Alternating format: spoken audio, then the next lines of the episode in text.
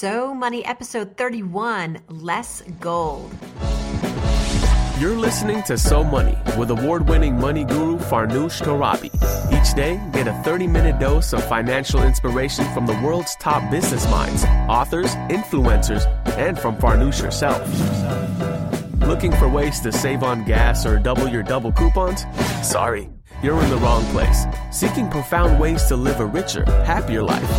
Welcome to So Money.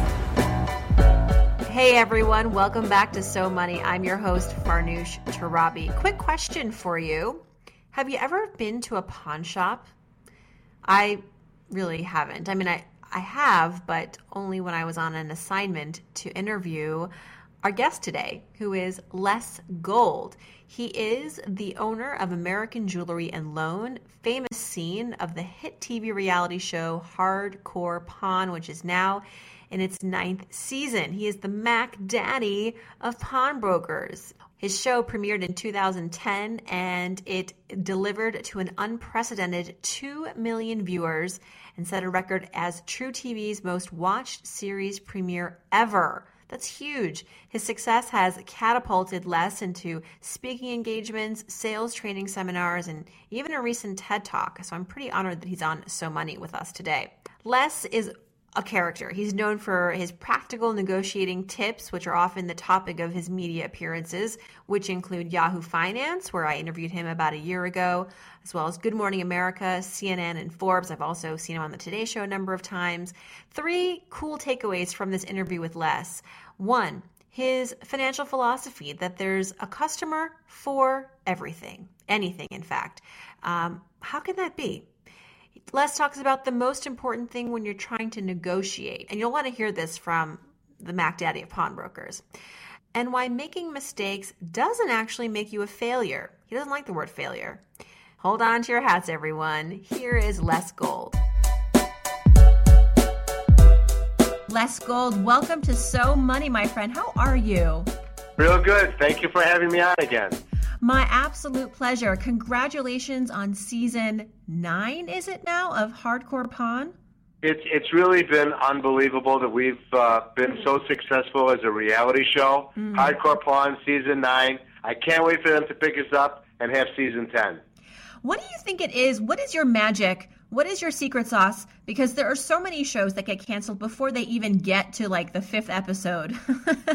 well, you know, for us, it's the dynamics of the Gold family. You know, you have me as the father, Ashley and Seth trying to learn the business.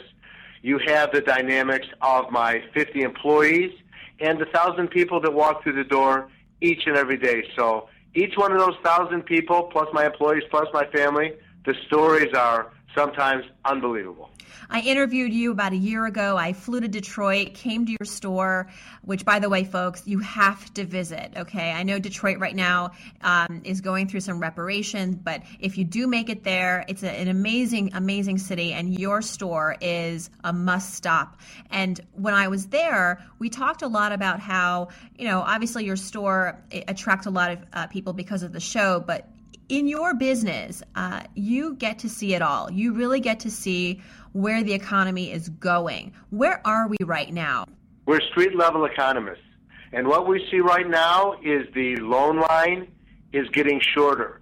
The retail area is, is fairly strong. So, what does that tell me? That tells me that people need a lot less money to borrow. That's why they're not coming to the pawn shop mm. for that. But where they are coming to the pawn shop for is to get great deals because, as, as Seth says, retail is for suckers and there's no better deals than at your local pawn shop.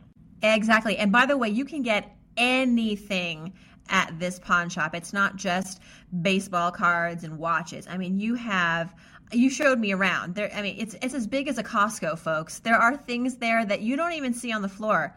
There you have uh, plasma TVs, you have diamond rings, you have furs, you have collectible items dating back to the 20th century. I mean, it really, and you told me yourself, you kind of don't refuse anything because you kind of think that you can sell pretty much anything.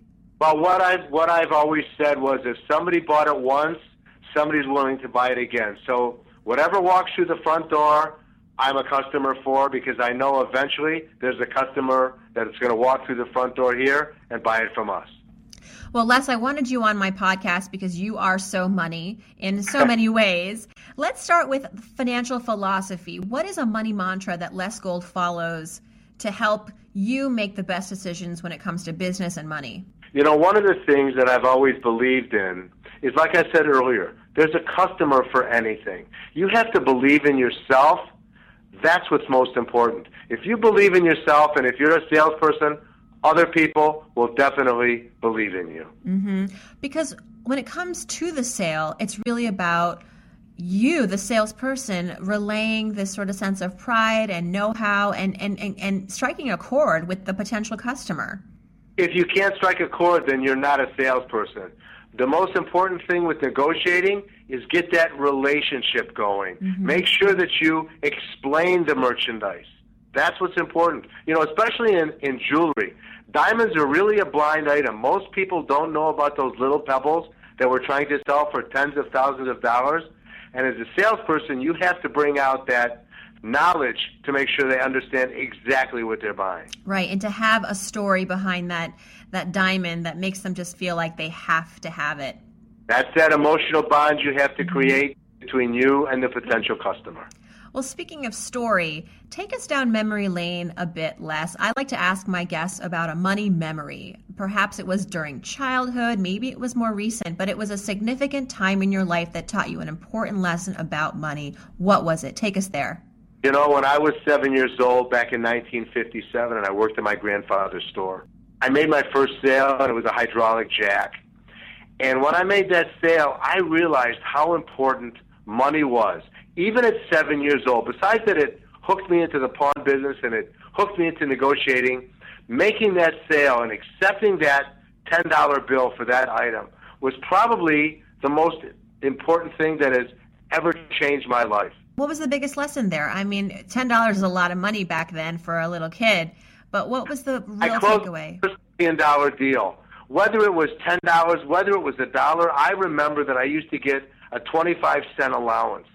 Knowing the value of that was so important to me. Getting that quarter uh, from my parents and understanding that, wow, look at what I did and closed the deal for ten bucks. Hmm. And then your life changed forever. It changed forever. I wouldn't. I didn't know it back at the time but as I look back, that was a life changing event for me. Let's talk about failure. I know this is a challenging question for guests. Not everyone wants to admit failure, but I think through failure comes success. If you're conscious of it and you work hard at, at you know, making a difference from that failure. What is a financial failure Les that you experienced that, you know, it, it, you learned a lot and you grew a lot from that experience? if you read my book, we do talk about failure. And when you fail, that means it's the end. So I've never failed. I have made mistakes. We all make mistakes, and we learn from mistakes. Mm-hmm. You know, I, I, I make some investments. Every investment isn't going to be a home run. Every investment isn't going to be a success. But what that teaches me is don't do that particular investment again. That's called a mistake. There aren't any failures in business. Yeah, well, what's a big mistake that you made, perhaps? Sorry. you know, I made a mistake and I made an investment with a certain few gentlemen that told me that it was going to be a great deal. Mm. And I'll tell you a funny story. Um, the deal went south. And my partner in the deal, it was the first day of April, which is April Fool's Day. And I called him up on the phone and I says, his name was Stan. I said, Stan, we made a terrible mistake. This deal that we invested in, which was a sure thing, well, this deal that we invested in is not, is now going to fail. He said to me, Les, are you kidding? I go, yeah, it's April Fool's. Well, three days later, when we were supposed to get paid, it failed. So from now on, on April Fool's, I only tell stories that I want to happen. But that was the biggest that was the biggest mistake I ever made was believing in something that actually was the guy was pulling the wool over my eyes. And that's surprising, Les, because I feel like you're you're a professional salesperson. You know, you should be able to see the red flags. You should be able to tell when things are a little too good to be true. What did you miss? I'll tell you what I missed. I believed in a friendship. I believe that the gentleman that was selling me this deal, I was friends with him for 20 years, and I believed in him. And he made one comment that really put me over the edge. And what he said to me was, Les, I promise you on my children's lives that this is a better deal than your pawn shop. One of the things that's most important to me is family. You don't ever swear on family when you're not telling the truth. And I really believed in him, and now I'm a I'm a pessimist, not an optimist. Mm. Don't swear if this, if this guy came back to me and swore on his life, his kids, I still wouldn't believe him. So due diligence. Don't take somebody just by their word. Wow, and I guess that friendship's over. Yeah, to say the least. well, I'm sure he's sorry for what he put you through because uh, clearly, I think you're you're winning right now. Let's move uh, a different direction, the opposite direction. Let's talk about success. I mean, clearly, you've had so much success with your business over the many decades, and more recently with the show, has really catapulted your store and your business to new sites and new heights what would be one success that maybe we don't know about, that we don't know uh, so much about, but you're really proud of it, you worked hard to achieve it, and it's a story that's really exciting for you to share? Um, when I had my first store, it was in a 1,500 square foot facility. And I really was down and out on my luck. And I go, went to work every day, and I worked six days a week, and it was only me on the showroom floor and two girls in the back writing five loans a day. And gold at that time was $300 an ounce. And a gentleman called me up to ask me a question. And the question was, Do you take in gold coins? And I said yes. And I didn't have $200 at the time when he called. And he came in the store with his future wife, his fiance, and I ended up trading him a gold coin for a ring, to which he pulled two gold coins out of his pocket. Um, during that time, I had made a few sales. We did a few redeems, and I ended up buying all three gold coins.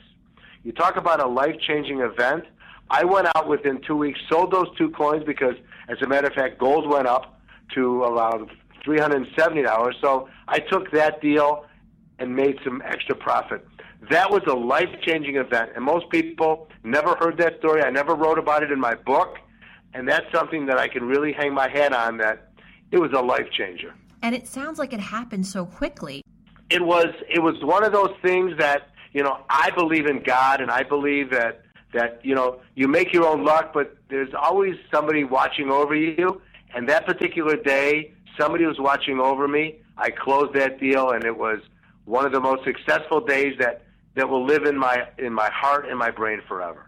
So I don't ask this of all my guests, but I probably should start doing this because I think people would be interested to know when you hit that when you struck that success, that successful moment. What was the first thing that you did to indulge yourself? Like, what did you splurge on? What did you buy? See, one of those things that that people don't know about me, I'm a cheapskate. and for me personally, I don't buy me a lot of stuff. You know, right now I I smoke cigars every once in a while. So if it were going going to be today, I would buy myself a cigar, or I would buy myself a new spinning bike. I'm big into physical fitness, so I really don't splurge on myself, on my wife, on my children. That's one thing, but on myself, I'm very content. Mm-hmm. All right, all right. Yeah, I can see that. I mean, they it's no coincidence that you're a successful businessman. You are very, very prudent about how you spend. Ah, that's true. I mean, it was very difficult for me to have Seth buy me a new iPhone, but the day they came out, he bought me one. uh, not that I agreed to it, but he thought I should have something, you know, really new in technology. Well, I would be curious now to find out, Les, what are your financial habits? There are a lot of habits that we all uh, that we all have, good and bad, in a variety of aspects of our lives. When it comes to a financial habit, Les, what's one that you practice, whether it's daily, weekly, or less frequent, but it's a habit that's important to you? One of the things that I've always been a gambler with is I always gambled on Les Gold. You know, I know that the stock market uh, is pretty important. I never believed in the stock market. Um, I, I, I used to deal commodities. My father-in-law, should rest in peace, used to be a cattle uh, slaughter in a slaughterhouse business, and I used to take his advice, and I lost more money uh, buying cattle than I did anything else. But what I do every day right now for my um, financial security and my financial wisdom every day is I use the internet. And I'm a gold trader and I'm a diamond trader, and I utilize that service every morning. So I get up at 6 a.m. prior to me working out seven days a week, and I go to the internet checking on gold prices to see the barometer of that, and I use that each and every day when I come to work. All my employees are are utilizing that service because we deal in, in diamonds, we deal in gold, we deal in silver and platinum. So we need to be really sharp on the market so that we don't make a mistake. What is one thing that you think is the most valuable item? If something were to if someone were to walk into your store right now with something in their hands and that you would consider to be probably the most valuable thing that you would buy it without even hesitation and that you could sell it and make huge bucks? As a matter of fact i'll tell you another good story. Um, somebody came in with a two carat diamond. Uh, it was chipped and we ended up i ended up taking it to los angeles having it recut it came back as a d flawless diamond. So we took an eight thousand dollar investment, uh, paying it. It was a fair price at the time because the the diamond was broken. I took it to my diamond cutter. We ended up recutting it. We sent it to GIA, which is Gemological Institute of America, which is the the famous uh, diamond grader. It came back as a D flawless. It ended up to be valued at over sixty thousand dollars. And if you see me right now, it's currently in my ear. Oh my gosh. How many years ago was that? Or was that like a few months ago? About it three years ago. We, we, we took our time in recutting it, certifying it, and because it's so valuable and it's one of those things that you're not going to sell to somebody just walking through the door for a two carat, I'm ending up sporting it now. So maybe one day mm-hmm. somebody will come in and, and buy it right out of my ear. One of the things that we sell mostly are diamonds out of my ear. So if it's good enough for Les to wear, it's good enough for my fiance saying that some guy's going to buy it for his fiance to have it on their finger. So it's it's it was a great deal. Betting again on Les Gold, gambling on Les Gold. It seems to work in your favor more often than not. It does. Well, this is almost uh, the wrap for the interview. We're, we're approaching the, the portion of the interview where I ask guests to finish a sentence. And the first thing that comes to your mind, just just blurt it out. So, uh oh, that could be that could be. well, I'm hoping that there might be some uh, some you know uh, spontaneous, crazy answers. It's kind of what I'm going for here. Just kind of. Don't, don't worry, I was only kidding. well, you know, anything goes on So Money. All right, Les. if I won the lottery tomorrow, one hundred million dollars, first thing I would do is work out. What I always do each and every morning. What would you do with the money? I would put it in the bank. I'd put it in some investments. I wouldn't spend it because it. I'm I'm pretty content today. So the hundred million dollars isn't going to change my life. Period. Would you leave it to your kids then? Well, uh, for sure, I'd leave it to my children and grandchildren. No doubt about it. Okay. That would be the first thing I would do. Is set up a trust for them. The one thing that I spend my money on, I know you said you're already frugal, but uh, I'm curious to hear if you have an answer for this. The one thing that I spend money on, it doesn't have to be a lot of money, but it does make your life easier or better. What is it? Oh, God, if it would be better, I wouldn't smoke cigars. It would be cigars. So that's sort of the, the, the better enrichment purchase. There you go. That calms me down. I mean, I, I work out a lot and I smoke cigars on occasion. So it's all it's all about my physical fitness. I work out like a dog. And now you've made going to Cuba a lot easier. So you think you'll be making a trip anytime soon? I would love to go to Cuba. From what I understand, it's going back to getting off the plane and being in 1960. I would love to go to Cuba. That would that would be my ultimate dream trip. Well, when you win the lottery, the hundred million dollars. well, the government has to let you go. So as long as they let me go, I'm doing it. All right, get you on that list. Now, this you may have already answered via the cigars, but what's a guilty pleasure that you spend a lot of money on? Maybe more than you're willing to admit. Workout equipment. Mm. I hmm. spend more money on workout equipment than I'd like to, but I only want the best equipment to keep me in tip top shape. What's the most recent purchase you've made? I bought a new spinning bike that runs with a magnet versus the pads, so that's what I've done. Nice. Are you? Do you also have one of those standing desks, or do you sit during the day? You're probably walking around the store most of the day. I'm walking around all day. I very rarely sit, only to do interviews with people like you. Aw. Thank you for getting me up off my feet. But normally, I'm standing all day long.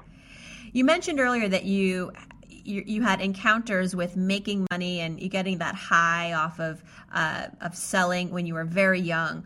But what is one thing you wish you had known about money growing up that you didn't necessarily learn? How important it was to have a financial uh, executive helping you make some decisions. You know, one thing I've never done is had in a, a financial advisor till recently, and I wish I would have done that sooner. I think that that's very important uh, for people to have. I never thought about it until recently. Now I've thought about it, and I think I made a mistake by not doing it sooner. And when I donate money, I like to give to blank because. I like to give to local charities because it supports the it helps the people that support me. So that's what I do. As a matter of fact, we're doing an event for Thaw, the Heat and Warm Fund. We close the doors at American Jewelry and Loan. We open the doors to people that have donated to Thaw, and that's what I like doing, helping people that are in need in Michigan. And finally, Les, I'm so money because I'm so money because I work so hard at it and unless you work hard at it, you're never going to have it. Here, here. Absolutely, Les. Always a pleasure to speak with you. I'm, Thank you so much for having me on. Well before we go, tell me about the new season of Hardcore Pawn. It's season nine. How is it different this year? I mean, every year, every season goes through kind of a new phase, a new evolution. What can we expect this season? Like I told you earlier, the loans have gone down, so our loan balance is diminishing. What you're going to see this particular season is some of the biggest deals I have ever made. And actually, the biggest loan I, have, I ever made is going to be shown on season nine. It's almost six figures. So, you know, you have to go with the times being a pawnbroker. And now in 2015, we have to go with the times. You're going to see it on Hardcore Pawn, 930 on Wednesday nights, truTV. Don't miss it. All right, DVR, folks. If you're going to miss it, DVR. Thanks so much. What did I tell you, everyone? Isn't he awesome? Isn't Les fascinating? If you'd like to learn more about Les, check out his website, pawndetroit.com, and the show Hardcore Pawn airs at 9:30 on Wednesday nights on truTV. We've got all the links to where you can find Les at somoneypodcast.com along with the transcript from this interview. And remember, every weekend I answer your questions. In order to get me your question, hop on to somoneypodcast.com, click on Ask for Farnoosh, and ask away. And if you've already asked me a question, you can ask me another question. I don't limit questions on the show. Uh, I love hearing from every single one of you, even if it's more than once. Thanks again for tuning in to So Money. I'll see you tomorrow. In the meantime, you know it. Hope your day is so money.